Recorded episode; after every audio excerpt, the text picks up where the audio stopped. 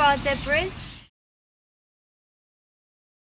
They are from the same family as donkeys and horses, so from the equine family.